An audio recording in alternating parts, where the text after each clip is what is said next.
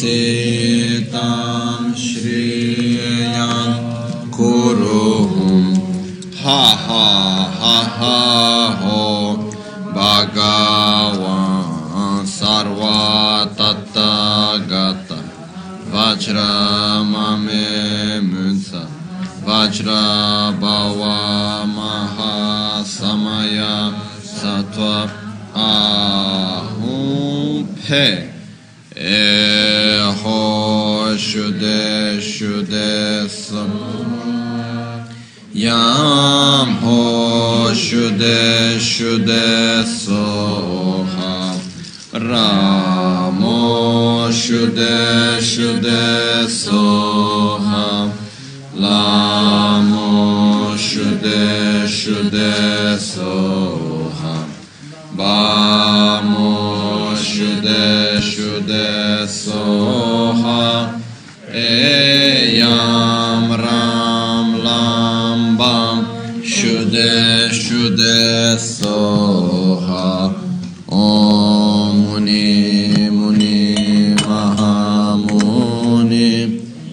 Shakya Muni Soha Om Yedama Hetun Prabhava Hetun Teshan Tattagato Yawa Data Teshan Chayo Niroda Evam Vadi Mahashramana Yesoha On Chenam Tamche Gyulejum Te Gyu Deshin Shekpesun Gyula Gopa Kayimba Gejon Chembo Dekesun Gejon Chembo Jingilo Gejon Chembo ge chon chenpo tra shi shu san ge che dan so ge cho nam la chang cho par do so chi da ge jin so di dro la pen chir san ge dro par la chang cho par do chi Agi jinso gibet Rola penchira sange druparish Sange chedan soge Chancho bardo dani Dagi cheshe gibet sonamgi Rola penchira sange druparish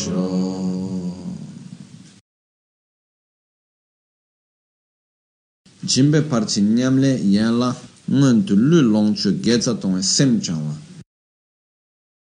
Ok, quindi arriviamo ora nel uh, terzo capitolo del Bodhisattva Charyavatara. Come avevamo visto, il Bodhisattva Charyavatara viene diviso in due parti, che sarebbe riconoscere la bodhicitta e i benefici della bodhicitta, che è il primo capitolo, e dal secondo capitolo in poi comincia con quello che viene chiamato quindi come seguire il il, lo stile di vita del bodhisattva, come praticare la condotta del bodhisattva. Questo è dal secondo capitolo in più. Questo da, del secondo capitolo in più viene diviso a sua volta in due parti, che sarebbero come mantenere la bodhicitta e, una volta mantenuta la bodhicitta, come praticare le perfezioni nel sentiero del bodhisattva o come perfezionare il sentiero del bodhisattva. Come mantenere la bodhicitta viene diviso in due capitoli, che sarebbe il secondo e il terzo capitolo. Il secondo capitolo fa riferimento alle pratiche di preparazione per poter mantenere la bodhicitta, che sono le quattro che abbiamo visto, quindi uh, le prostrazioni, le offerte, la presa di rifugio e la confessione e purificazione delle nostre azioni non virtuose, che abbiamo concluso ieri, diciamo con successo, siamo riusciti, secondo me, abbastanza bene a entrare nel significato di questo secondo capitolo ieri. Uh, oggi cominciamo il terzo capitolo.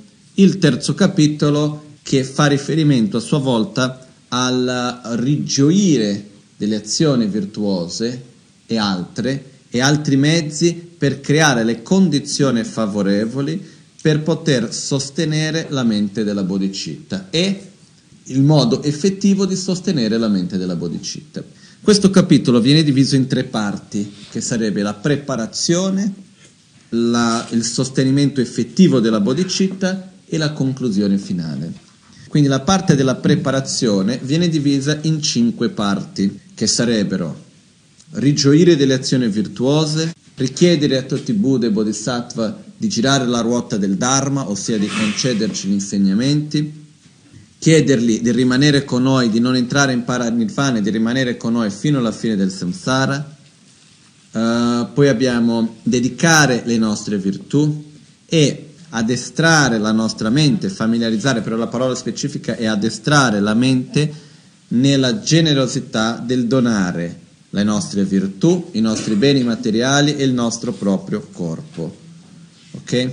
Quindi questo, queste sono queste cinque parti della parte della preparazione. Ok, cominciamo dalla parte del rigioire. Il primo verso dice Ngondo gyundre gi gewa la jesu i rawa semche kungi ngas ngesongi dunga dunga ngaso gewa yadang dunga chenda ter nela gawe jesu i rawa Con letizia gioisco della virtù che allevia la miseria di tutti gli esseri che si trovano in stati sfortunati e che conduce alla felicità coloro che soffrono. Quello che noi facciamo qua è che noi rigioiamo, ossia siamo felici dal profondo del nostro cuore per le azioni virtuose di qualunque essere che porta loro a uno stato di felicità. Ossia, dal, da, dal verso, dal capitolo prima che parlavamo della sofferenza, eccetera, eccetera, qua veniamo a rigioire della virtù, rigioire delle azioni virtuose. Quindi qualunque sia le azioni positive che chi, chiunque possa fare, che porti l'essere stesso a, un, a, un, a uno stato di gioia, a uscire dalla propria sofferenza, io rigioisco, che bello! No? E rigioire è veramente una qualità bellissima, è uno stato mentale veramente molto molto importante e molto molto bello. Si dice anche che rigioire è il miglior investimento che possiamo fare e in particolare il miglior modo per accumulare virtù per, so, per, lo, per coloro che sono pigri. Perché quello che succede è che con, quando si rigioisce non è che uno deve fare molto fisicamente né nulla, uno può anche stare lì nell'amaca, no?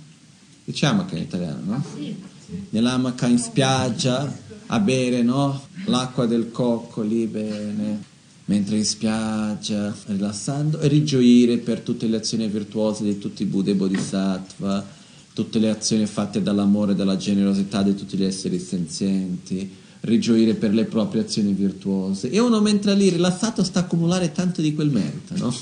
Quindi quello che succede è che deve essere però fatto con la parte più profonda del proprio cuore in un modo sincero. Questo è molto importante. Però è essere felice per la felicità degli altri. E spesso è qualcosa così semplice e profondo, ma allo stesso tempo non facile. Perché, sai, è molto normale vedere quando uh, ci sono certe volte che sono situazioni che ho già vissuto che da un certo lato mi fanno un po' disperare, da un altro lato pure ridere un po' È quando si va da qualcuno e si dice, mi è già successo alcune volte, ah, sai che bello che quella persona sta, che ne so, facendo quel ritiro, che bella cosa, no? E la persona ci risponde, eh sì, quello lì può vivere di rendita, non deve mica lavorare. Se io potessi vivere come lui, anch'io farei il ritiro come lui fa, anche meglio, no? Perciò, ma, ma io non sto parlando di te, sto parlando di lui. Perché dobbiamo sempre paragonarci con gli altri? Non c'è bisogno, lo facciamo perché siamo ignoranti. Ma veramente è una roba inutile. Dover sempre paragonarci con gli altri. Ah, lui ha di più di me. Guarda che bello che lui ha quella cosa. Ah, ma io non ho, quindi. Eh. Ma non stiamo parlando di te, parlando dell'altro. A questo punto, il capitolo precedente si parlava di noi stessi, le nostre azioni non virtuose. Adesso vediamo gli altri vediamo le azioni positive, le cose belle che avvengono. Ed è qualcosa veramente di, come si può dire, di bello. Proprio è la miglior parola che trovo. rigioire. Quindi è il semplice fatto di essere felice, di gioire per la felicità, le virtù, le qualità degli altri. E si dice che è il miglior investimento che possiamo fare, anche perché Chandrakirti spiega che, secondo gli insegnamenti di Buddha, spiega che quando si va a rigioire di un'azione virtuosa fatta da qualcuno che è spiritualmente più evoluto di noi, quindi un bodhisattva, un Buddha, e così via, noi guadagniamo metà dei meriti che ha accumulato. Quindi riusciamo a sviluppare metà dell'energia positiva che il Buddha ha accumulato. Quindi immaginiamo, no? È un buon affare. No? Ci rigioiamo delle azioni virtuose dei Buddha senza aver dovuto sviluppare tutta la saggezza e tutto il resto e guadagniamo metà dei meriti che Buddha hanno accumulato. Non mica male, no? Se noi andiamo a rigioire di qualcuno che ha lo stesso livello spirituale nostro, guadagniamo la stessa quantità di, di, di meriti della persona che, di cui rigioiamo. Mentre se andiamo a rigioire di qualcuno che è spiritualmente, diciamo, meno evoluto di noi, guadagniamo di più di quello che la persona stessa ha sviluppato. È chiaro che non sappiamo mai chi è più sviluppato o meno sviluppato di noi spiritualmente, però comunque rigioire è sempre un buon affare, nel senso che non si va mai a perdere nulla. Ogni volta che andiamo a rigioire delle azioni virtuose di qualcuno non abbiamo altro che guadagnare. Quindi potremmo dire che egoisticamente la miglior cosa che possiamo fare è effettivamente rigioire, però c'è un piccolo problema che se io voglio rigioire perché egoisticamente penso che sia la miglior cosa per me, non funziona, perché deve essere fatto in un modo altruistico. Non posso rigioire pensando, ah, faccio un buon investimento per me stesso. Già lì non funziona. Mentre devo rigioire veramente con il cuore aperto e gioire, deve essere una cosa che mi dà gioia pensare alla qualità degli altri, pensare alle cose positive che le altre persone fanno. E innanzitutto dobbiamo anche addestrare noi stessi nel gioire per la felicità degli altri, non solo quando siamo nella meditazione, a pensare a tutti i Buddha, ma anche nella vita quotidiana. Sentiamo la notizia di qualcuno che ha fatto qualcosa di bello. Che bello! Cercare di non paragonare noi stessi, anche se viene inizialmente quell'attitudine di paragonarci con l'altro, fermiamola. Vediamo una qualità in qualcun altro. Che bello, no? E non che dobbiamo metterci lì a paragonare, ah vedi lui c'ha la macchina più bella della mia, ah beato lui, buono per lui, è contento, sei contento della tua macchina, bene per te. Ossia, quello che succede è che è l'opposto, il, il rigioire è l'opposto della invidia. L'invidia è l'avere avversione verso qualcuno perché quel qualcuno possiede qualcosa che io vorrei avere ma non ho. E il punto è che siamo diversi, perché spesso si sente, ah, perché lui sì, io no. Perché lui è lui e tu sei tu. Punto.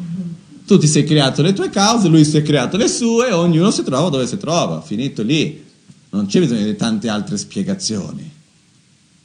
Quindi dobbiamo essere, accettare quel che siamo. Per riuscire a, a rigioire, dobbiamo anche sviluppare una sorta di umiltà, che vuol dire non paragonarci con gli altri ed accettare noi stessi per quel che siamo che non vuol dire rassegnarsi di quel che siamo, vuol dire dire ok, io sono quel che sono e farò un sforzo per cambiare, però senza dover stare a paragonarmi con gli altri. Quindi anche il fatto di non paragonarci più con gli altri è una cosa che ci fa veramente rilassare, eh? ci porta un po' di pace nella mente, perché uno si va, ah, finalmente, no? E anche ci fa sentire a nostro agio ovunque andiamo, con chiunque siamo. Tarbat samgi gyunre gewala Gesù iramas. Quindi il prossimo verso dice Chanchu gyur gyur geo ge sakpa tela jesu yirango. Luchen korwe dungale nebar tarpar yirango. Gioisco, che vuol dire gioire delle cause e risultate, risultati della liberazione, che dice Gioisco di quella raccolta di virtù che è la causa del nirvana e gioisco della definitiva liberazione degli esseri viventi dalle sofferenze, delle, dalle sofferenze dell'esistenza condizionata. Ossia, gioisco da tutti coloro che hanno fatto le azioni per uscire dal ciclo di sofferenza e gioisco da tutti coloro che sono riusciti a uscire dal ciclo di sofferenza. Che cosa bella! Quindi mentre noi facciamo questa parte del rigioire, è come se fosse una gioia che si va sempre di più a costruire e crescere. No? Prima gioiamo nelle azioni virtuose in un modo generale, Poi andiamo a gioire di coloro che sono riusciti a uscire dal ciclo del samsara. Che cosa meravigliosa, no? Immaginiamo qualcuno, quindi gioiamo, rigioiamo di tutti coloro che nel passato sono riusciti a uscire dal ciclo del samsara. Rigioiamo di quelli che nel presente stanno riuscendo a uscire dal ciclo di sofferenza del samsara. E gioiamo anche di quelli che nel futuro un giorno riusciranno. Quindi è uno stato, la cosa importante mentre si fa, fanno questi versi, la parte del rigioire, è veramente una gioia che va piano piano crescendo all'interno di noi stessi, man mano che noi gioiamo delle cose belle che ci sono nel mondo. Ok? Quindi arriviamo al verso numero 3. Ok, abbiamo una piccola differenza tra l'inglese e l'italiano nella divisione dei versi. Quindi, mentre nell'inglese è tutto verso 3, in italiano quello che nell'inglese è solo verso 3 viene messo in verso 3 e 4. Ok? Perché nel tibetano sono 6 righe, quindi in verità se noi seguiamo la logica che c'è stata finora sarebbero verso 3 e le prime due righe del verso 4. Comunque in inglese è stato messo tutto come verso 3, in italiano è stato messo tutto come verso 3 e 4. Ok? Comunque solo per capirci dove siamo. lana mepe chanchuk ki gyumdre la yi rangwa.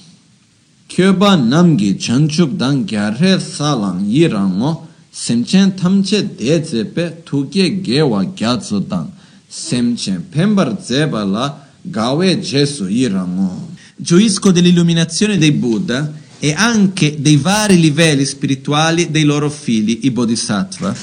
Con letizia gioisco dell'oceano di virtù, che deriva dallo sviluppo della mente dell'illuminazione, la quale desidera che tutti gli esseri, eh, che tutti gli esseri siano felici, eppure gioisco di ogni azione di beneficio per loro. Quindi quello che facciamo qua è che noi andiamo a gioire di tutte le qualità dei Buddha e dei loro figli, dei Bodhisattva, no? E quindi quello che avviene è che in questi primi tre versi che fanno riferimento alla parte del rigioire, il primo verso andiamo a rigioire delle qualità e le virtù di tutti gli esseri senzienti. Il secondo verso andiamo a rigioire delle virtù e le qualità, le azioni virtuose, le qualità di tutti gli esseri che stanno uscendo e che sono usciti dal ciclo del samsara.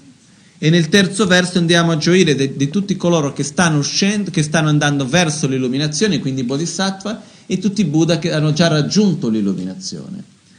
Quello che avviene qua è che innanzitutto per riuscire a gioire in questo modo dobbiamo aprire la nostra mente.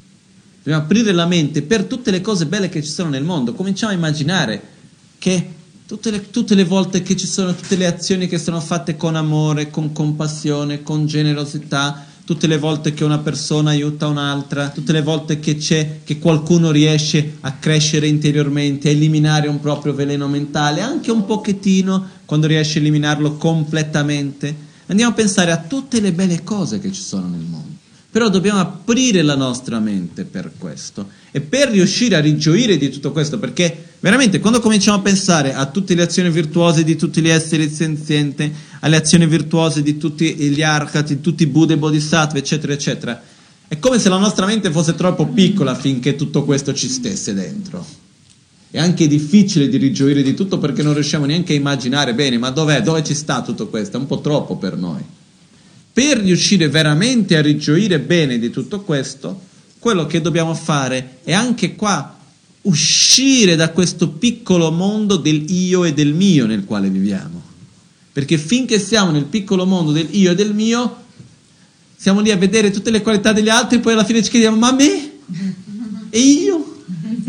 No, ma non siamo qua a chiedere di noi stessi, siamo qua a guardare gli altri, a vedere le cose belle che gli altri hanno fatto, che tutti gli esseri senzienti, gli esseri umani, gli animali, tutti gli dei, gli spiriti, chiunque, i bodhisattva, i buddha, gli altri, tutti gli esseri, le cose belle che hanno fatto. Quindi è un momento nel quale ci stacchiamo comunque da questo piccolo mondo chiuso del io e del mio e andiamo a gioire per le cose belle di tutti. Ok? E ripeto, rigioire è il migliore investimento che possiamo fare, però è un'attitudine mentale interiore che dobbiamo coltivare, dobbiamo sviluppare, non è naturale e spontanea necessariamente. Quindi è possibile svilupparla e coltivare come? Rigioendo. Non sono tanti altri modi, eh. Uno va lì, comincia all'inizio un po' forzato, poi vai e rigioisci una volta, due volte, tre volte. Nella vita quotidiana vedi qualcosa che succede, un altro che ha una qualità, che bello, rigioisce di quella qualità. No? Quindi cercare veramente di rigioire. Secondo me una delle ragioni per le quali non ci sono nei giornali e così via tante notizie positive perché la gente non ha l'abitudine di rigioire.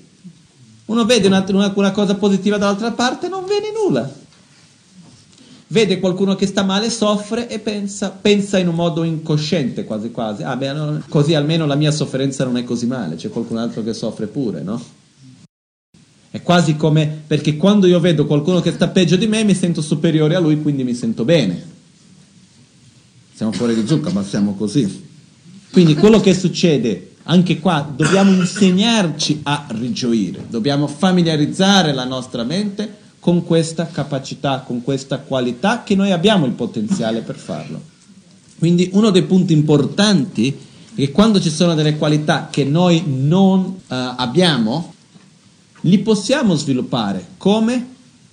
Ripetendo tante volte.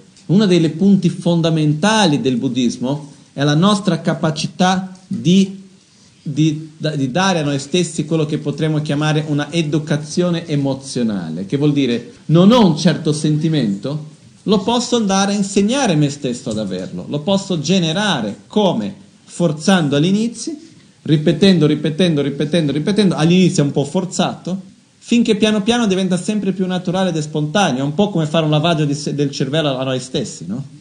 Però positivo ovviamente. Okay? finché un momento quello mi viene in un modo naturale ed è spontaneo. Quindi dobbiamo coltivare certi sentimenti. Questo è molto importante. Ok. Il prossimo verso è quello che viene chiamato quindi richiedere le benedizioni, richiedere uh, di girare la ruota del Dharma. E qua siamo nell'italiano nel verso numero 5 che dice chokor namgi sangye la talme jarte solwarni semchen dungam semchen dungal mun tomla chogi dreme partu sol bartu sol. Con le mani giunte imploro i Buddha di ogni direzione di far risplendere la luce del Dharma per tutti coloro che sono smarriti nel buio della sofferenza. Quindi quello che succede è che qua chiediamo ai Buddha di darci gli insegnamenti del Dharma. Perché? Perché il Dharma è come la luce che va a togliere il buio, che va a eliminare il buio. Questo in che senso? Nel senso che noi viviamo nel buio in quanto cerchiamo di essere felici senza saper come. Stiamo tutti cercando una soluzione per essere felici, no? Non importa, possono essere politici, uh, uomini d'affare, uh, persone che si dedicano a, solo unicamente allo sport, uh, scienziati, professori, medici, chi non vuole far nulla, persone religiose, che ne so io, chiunque, artisti, Stiamo tutti trovando una solo, cercando una soluzione per la felicità, cercando qual è il miglior modo per essere felici in un modo o in un altro. No, come dico spesso, siamo tutti lì a cercare di essere felici, facendo il nostro meglio per la propria felicità, guidati però dalla propria ignoranza. No? Quindi quello che succede con tutto questo è che alla fine non riusciamo neanche ad arrivare bene a uno stato di felicità, se noi guardiamo la nostra società in un certo modo, con enormi incoerenze. Basta vedere che noi crediamo in un modo generale che una delle cose più importanti per la felicità sia che ci sia un'economia stabile. Ossia, viene messa, io tanto di rispetto e importanza verso l'economia e così via, è importante, è ovvio che se viviamo tutti in uno stato di miseria non va neanche bene quello, porterà sofferenza, ma come posso io investire energia per ottenere qualcosa che non so neanche cosa sia? Quindi cosa succede? Si dice che lo scopo dell'economia, che cos'è? Ultimo, finale, è la felicità delle persone, ma se tu vai a chiedere che cos'è la felicità uno non te lo sa neanche dire. Quindi come posso io perseguire qualcosa che non so neanche cosa sia? No, no, no, no, no, no, no non c'è logica, no, non funziona. Quindi uno dei problemi, secondo me, che abbiamo nella società in un modo generale, non è il fatto di non mettere abbastanza energia e sforzo per trovare uno stato di benessere comune e individuale. ma è non saper neanche che cos'è questo benessere comune individuale, non aver neanche chiaro che cosa uno vuole raggiungere, sinceramente. Sì, abbiamo delle parole molto belle che usiamo, la pace, e di qua e di là, però dentro di sé, nel cuore, veramente lo voglio o no? Ho chiarezza di che cosa voglio raggiungere o no? Quindi in mezzo a questo buio nel quale ci troviamo, perché cerchiamo di essere felici in un modo o in un altro e comunque ci troviamo nel buio, c'è stato Buddha, che è stato veramente un scienziato interiore, nel senso che ha fatto la propria esperienza di come uscire da questo ciclo di sofferenza. E non ha fatto altro che condividere con noi la sua propria esperienza. Quindi su questo quello che succede è che Buddha ci dice guarda se volete essere felici fate così, così, così, così. Quindi ci mette la luce nel nostro sentiero, ci guida per far vedere come possiamo fare per veramente uscire da questo ciclo di sofferenza. Ed è per questo che chiediamo, oh Guru Buddha, per favore concedimi gli insegnamenti continuamente. Sia sempre la luce nel mio sentiero e in quello di tutti gli esseri. Una delle cose importanti per la quale facciamo questa richiesta è perché si dice che ci sono stati tanti Buddha e anche maestri nei tempi che non, sono, non hanno mai dato insegnamento perché gli esseri con cui erano non avevano creato le cause per riceverli. E una delle principali cause che dobbiamo creare per ricevere gli insegnamenti è richiederli. Per questo che facciamo costantemente questa richiesta.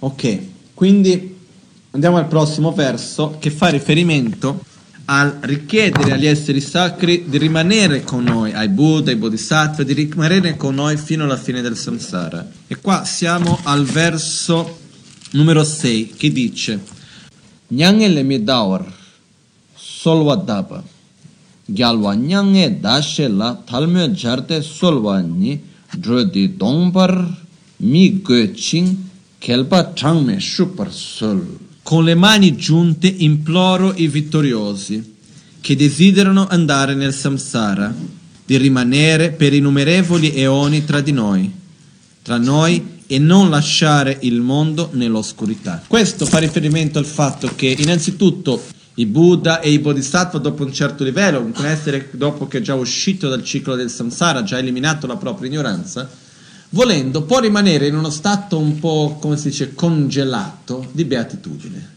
Si entra in questo stato meditativo della mente e rimane lì in beatitudine. Questo può durare anche eoni. Eh?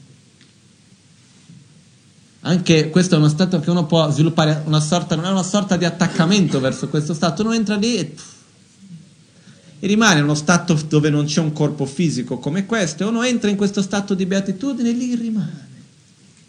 Non c'è nulla di negativo in questo, però non si può agire per il beneficio degli esseri. Quindi il bodhisattva ha l'impegno di non entrare in questo stato finché non può unire le due cose, ossia finché non raggiunge l'illuminazione, perché una delle qualità del Buddha è di essere costantemente in questo stato di beatitudine, però allo stesso tempo poter aiutare e agire per il beneficio degli esseri. Quindi il Buddha dice, io il bodhisattva dopo un certo punto che arriva a una certa realizzazione, dice io potrei entrare in questo stato, ma non lo faccio finché non avrò raggiunto l'illuminazione. Quindi noi chiediamo ai Buddha, per favore non, entrare, non entrate in questo stato per il nostro beneficio, state insieme con noi, aiutateci a guidarci nel sentiero verso l'illuminazione. Quindi facciamo questa richiesta. E, ehm, no, anche nella pratica dell'autoguarigione, quando facciamo Om Bishwa Shanti Hum, che in verità in quel momento dovremo stare a meditare nell'unione di beatitudine e vacuità della chiara luce. Nel mudra mettiamo il pollice sotto l'anulare, perché questo? Perché questo si dice che dove passa l'anulare c'è quella che viene chiamata il, il canale della beatitudine. No? Quindi quello che succede è che quando passiamo in questo modo, che si chiude il canale della beatitudine rappresentando di non avere attaccamento all'unione di beatitudine e vacuità e non rimanere in quello stato di chiara luce per sempre, ma dover tornare da quello stato di chiara luce per beneficiare tutti gli esseri. Quindi questo è anche uno dei significati di questo. No? Comunque, qua c'è una cosa che mi è venuta in mente una volta e secondo me non è per nulla che anche quando uno si sposa chiude il canale della beatitudine anche, no? mette anche lì l'anello dove c'è il canale della beatitudine. Quindi questo è un altro discorso comunque. Uh, quello che succede... No, Comunque, questa è una battuta più che altro. Quindi, quello che succede è anche che questo fatto di richiedere a Buddha di rimanere con noi fino alla fine del samsara fa anche riferimento alla vita stessa di Buddha. Perché nella vita di Buddha, alla fine della sua vita, lui andò dal suo principale attendente, che era Ananda, e disse ad Ananda, caro Ananda, sai che un Buddha, volendo e che se gli fosse richiesto, potrebbe vivere anche per più di 10.000 anni? E Ananda disse, che bello. E, ripeto, e ha ripetuto per altre due volte, Ananda, sai che un Buddha, volendo, se qualcuno gli richiedessi, può vivere per più di 10.000 anni? Che bello. Ananda, sai che se un Buddha, volendo, se gli venisse richiesto, può vivere per di più di 10.000 anni? E, e Ananda disse, che bello. E così non ha, non ha, percepito che doveva richiedere a Buddha questo. E poco dopo, do, e poco dopo Buddha è morto. Comunque, quando Buddha è morto, è entrato in paranirvana, quindi ha lasciato quel corpo, uno dei principali discepoli di Buddha, che non mi ricordo il suo nome, viveva che fisicamente era molto simile a Buddha, per questo non poteva vivere, mentre Buddha era vivo, dopo di un po' andato, ha dovuto andare lontano perché la gente faceva confusione, era una sorta di sosia del Buddha, quindi la gente faceva confusione tra lui e il Buddha, quindi è andato a vivere nelle montagne della Birmania a meditare. Quando Buddha è morto, lui è tornato a ritrovare la comunità, è stato lui che ha gestito un po' tutto quello come doveva essere fatto, eccetera. E lui ha sgridato Ananda fino a non poter più. Perché ha detto, è colpa tua che non hai richiesto, no? E il povero Ananda dice, ma io non ho capito, no? Comunque, è da questo anche che si parte sempre di richiedere di rimanere. Anche perché se noi pensiamo, per esempio, se noi andiamo alla casa di qualcuno per aiutare quella persona che è in bisogno, e la, arriviamo lì per aiutare e la persona fa sembrare come se fosse la persona stessa che stesse facendo un favore a noi. Dopo di un po' uno dice, vabbè, sai che c'è, me ne vado, che sto qui a fare, no? Se invece ti vai ad aiutare e c'è riconoscimento, gratitudine, la persona chiede no per favore rimane un po' di più, aiutami, veramente il tuo aiuto è veramente prezioso per me, eccetera, eccetera, rimaniamo di più, no? È naturale questo. Nello stesso modo dobbiamo chiedere, creare le cause, l'interdipendenza positiva, chiedendo ai Buddha e ai Bodhisattva, rimanete con noi, per favore state qua, aiutateci, guidateci in questo sentiero. Ok? Quindi siamo al verso numero 7, che la parte, è la prima, le dediche, la parte generale delle dediche, che dice Dedardida kunchete gewadagi sakba kang teni semchen tamche gi donga tamche salwar sho. Per le virtù in questo modo accumulate, con ogni pratica da me compiuta, possa il dolore di tutti gli esseri senzienti venire completamente estinto.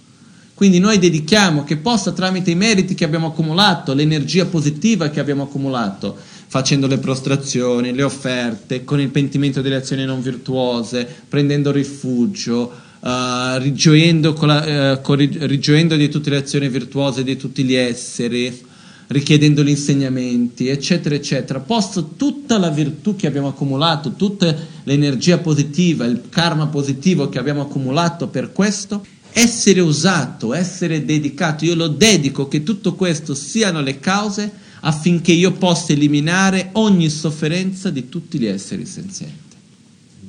Quindi questo è dove andiamo a direzionare la nostra virtù, andiamo a direzionare l'energia positiva che noi stessi abbiamo accumulato. Ok? Quindi arriviamo adesso alla parte che viene chiamata le dediche. Sarebbe la quarta delle cinque parti di preparazione. E il verso... Um, quindi abbiamo già, le- già, detto il verso, no? E quindi il punto qua delle dediche è comunque quello di dedicare tutte le azioni virtuose per il beneficio di tutti gli esseri. È una cosa... La, ecco, certo, ho ricordato il punto dove ero in, in italiano la differenza che c'è tra una preghiera e una dedica. La differenza che avviene è che una preghiera è quando noi desideriamo qualcosa di positivo che deve avvenire. Quindi io posso desiderare, possa il mio maestro avere una lunga vita, posso desiderare, ah, possa io essere di beneficio per tutti gli esseri, possa io riuscire a eliminare la sofferenza di ogni essere. È una preghiera. La dedica è quando abbiamo qualcosa che viene chiamato, chiamato in tibetano Ngove che vuol dire la sostanza dell'offerta, della, della dedica. È qualcosa che io ho fatto, che ho accumulato, che io possiedo, che vado a direzionare per quell'obiettivo che ho, per quella preghiera che ho. Quindi io dico, io dedico tutti i meriti che ho qui accumulato con queste azioni affinché io possa aiutare ogni essere a uscire dal ciclo di sofferenza. Io dedico i miei meriti per la lunga vita del mio maestro, dedico i miei meriti affinché quella persona possa guarirsi da quella malattia piuttosto che. Quindi ha un potere molto maggiore la dedica in quanto c'è quella che viene chiamata la sostanza della dedica. È anche per questo che ogni volta che si chiede a qualcuno di pregare per noi, dovremo anche, tradizionalmente anche, non è un obbligo, però di solito c'è quello che viene chiamata la sostanza delle dediche, quindi che può essere fare, avere qualcosa che viene dedicato per quella preghiera, che può essere uh, un atto di generosità, può essere qualunque virtù nostra, o può essere anche in generale la cosa più comune è un atto di generosità, quindi io vado a dedicare i meriti che ho accumulato offrendo un fiore piuttosto che un incenso, piuttosto che dei soldi o quel che sia, io offro qualcosa e dedico i meriti di questo che ho offerto affinché quello avvenga, no?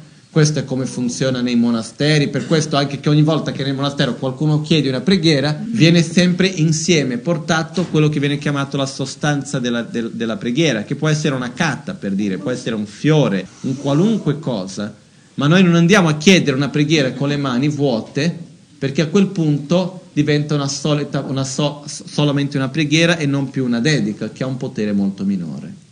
Quindi in generale l'importanza di fare, possiamo dedicare nostra, il nostro lavoro, possiamo dedicare tante cose, non deve essere per forza qualcosa di materiale, però il fatto comunque di mettere qualcosa, di dedicare qualcosa, questo è molto importante. Un altro aspetto importante delle dediche è che quando noi compiamo un'azione virtuosa, quello che succede è che se noi teniamo questa azione unicamente per noi stessi, quindi questo karma positivo, questa energia positiva che abbiamo accumulato, la teniamo unicamente per noi stessi, possiamo distruggerla nel primo atto di rabbia che abbiamo. La prima reazione di rabbia andiamo a distruggere quello che abbiamo generato. La rabbia ha un potere di distruzione enorme. Quando arriveremo, se arriveremo questa volta, sarà difficile. Comunque, quando arriveremo nel capitolo della pazienza, parla dei difetti della rabbia e è una roba spaventa, spaventa, veramente spaventosa. Il quanto il potere della rabbia di distruzione dell'energia positiva e dei meriti che andiamo ad accumulare. Comunque, Invece, se noi dedichiamo i meriti per il beneficio di tutti gli esseri, non sono più unicamente nostri e a quel punto non possono più essere distrutti dalle nostre proprie azioni. È come per dire se abbiamo una sorta di un contenitore comune di acqua e ognuno prende la propria acqua e la versa in quel contenitore. Quello che succede è che poi dopo io ho qualcuno che ha i debiti da me, ah io devo prendere i tuoi soldi, devo prendere la tua acqua io dico, prego, prendi la mia acqua se riesci a togliere dall'acqua che è insieme con quella di tutti. No? Cosa che non è possibile. Quindi quello che succede è che una volta che noi dedichiamo i nostri meriti per il beneficio di tutti gli esseri, li doniamo in qualche modo a tutti gli esseri, a quel punto non è più possibile distruggere quei meriti che abbiamo accumulato. E noi, quindi noi non perdiamo nulla in questo senso, guadagniamo unicamente. Quindi anche questa è l'importanza di sempre che facciamo qualcosa non avere quell'attitudine, queste le mie azioni virtuose, sono per me, no? Invece dobbiamo dedicarle per il beneficio di tutti. Quindi il, da qua cominciano quelli che vengono chiamate le dediche specifiche. Prima abbiamo avuto le dediche generali e adesso le dediche specifiche. La prima dedica specifica è quella per, uh, dedicata ai malati.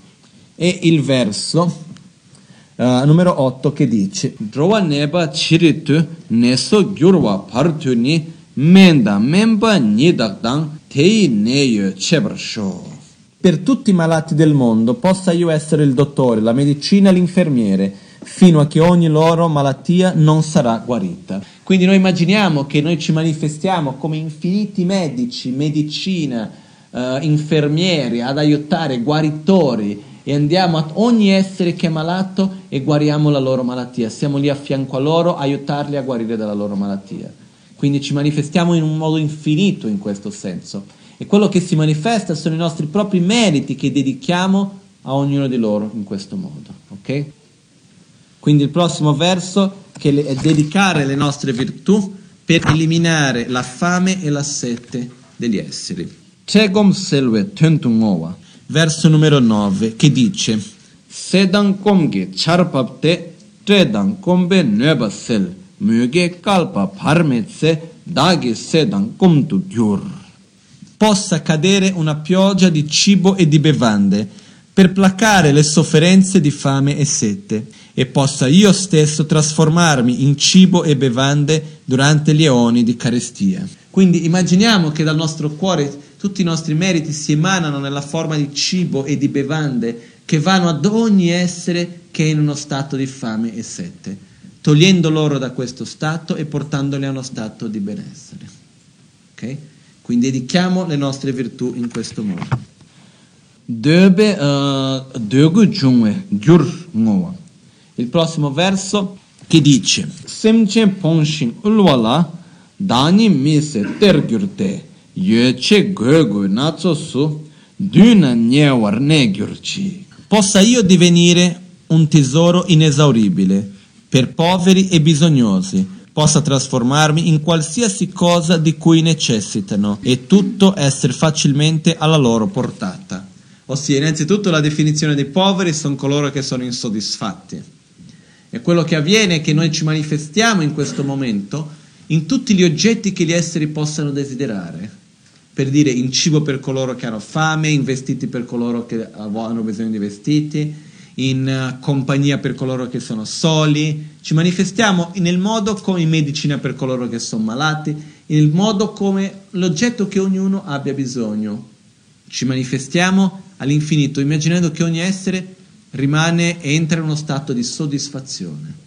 Ed è importante che questa manifestazione è il risultato delle nostre proprie virtù, che li dedichiamo e li manifestiamo le nostre azioni virtuose, il nostro karma positivo in queste manifestazioni. Jimbe parchi lembe yen la ngontu lu longchu tsa tong sem jangwa lu longchu ge tsa tong sambat jangwa Quindi io direi che oggi possiamo lasciare qua, visto che i prossimi versi, io penso, abbiamo finito una parte che è quella delle dediche, e arriviamo alla prossima parte che è eh, la preparazione per praticare la perfezione della generosità, nel familiarizzare noi stessi con l'idea di donare nostri, le nostre virtù, il nostro corpo, i nostri beni materiali, ossia tutto ciò che possediamo. Quindi questo ci sono alcuni versi che parlano di questo. Quindi il punto qua è quello nel quale innanzitutto per la prima domanda, quella che era della, del rigioire, noi rigioiamo principalmente per tutte le azioni virtuose e per le qualità interiori, però allo stesso tempo rigioiamo anche di tutti gli stati di felicità, dalla più piccola e più superficiale alla più profonda felicità, perché la felicità in sé, la gioia in sé non c'è nulla di male, il problema è che è la illusione che certe cose possono portarci a una felicità costante e quando si trova quella la felicità in sé non è un problema, però dopo di un po' finisce e si trasforma in sofferenza, quello è il problema. Quindi noi rigioiamo comunque di tutti gli stati di felicità, dal più effimero e più superficiale al più profondo come quello di un Buddha.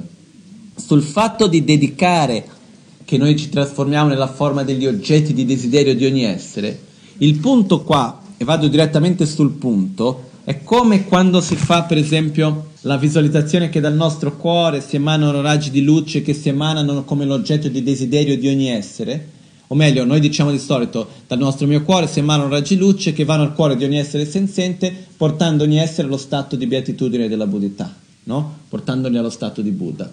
Che, questo è il modo proprio del riassunto, riassunto di questo processo. Quello che visualizziamo è che questi raggi di luce si manifestano come l'oggetto di desiderio di ogni essere, portando loro a uno stato di soddisfazione e quindi insoddisfazione delle cose materiali, riconoscenza che quello non, non, non gli dà più quella felicità che speravano che potessi dare, quindi si aprono a qualcosa di diverso, a un sentiero spirituale, a quel punto viene, uh, li, le luci e si trasformano negli insegnamenti del Dharma che li guidano nel sentiero fino all'illuminazione. Quello che accade qua che cos'è? Non è che noi dobbiamo stare lì a visualizzare ogni dettaglio di chi cosa vuole, ma quello che succede è che immaginiamo che si manifesta come l'oggetto che quella persona desidera, Perché quello che accade è che anche se la persona sta desiderando qualcosa che gli fa male, che può essere per esempio alle droghe piuttosto che, che ne so, ci sono tante cose che ci fanno male, eh, che uno desidera.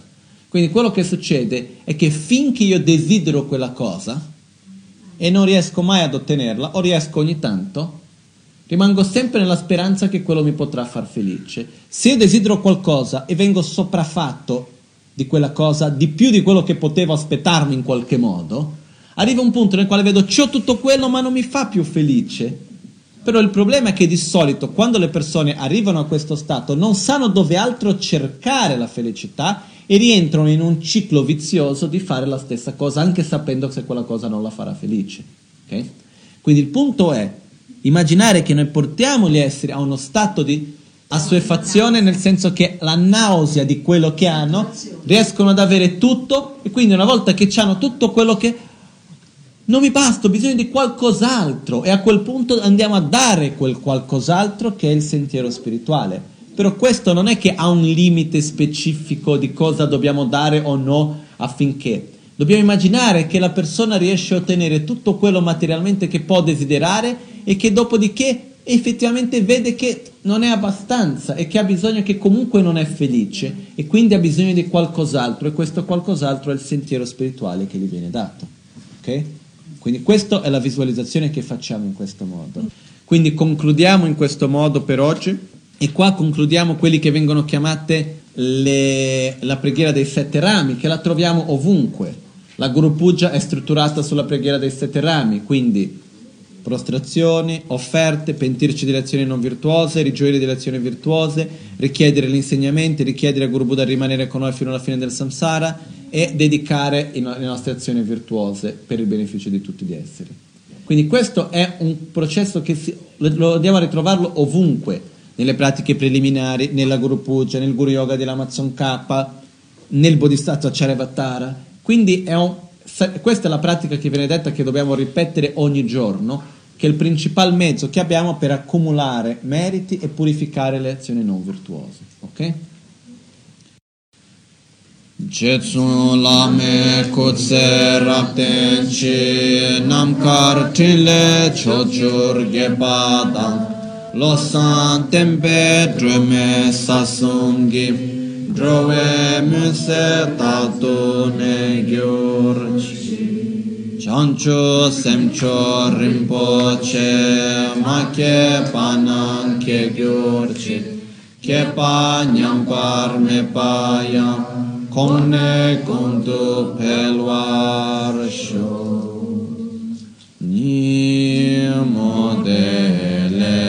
senden Nime kuyan delekşi Nim sen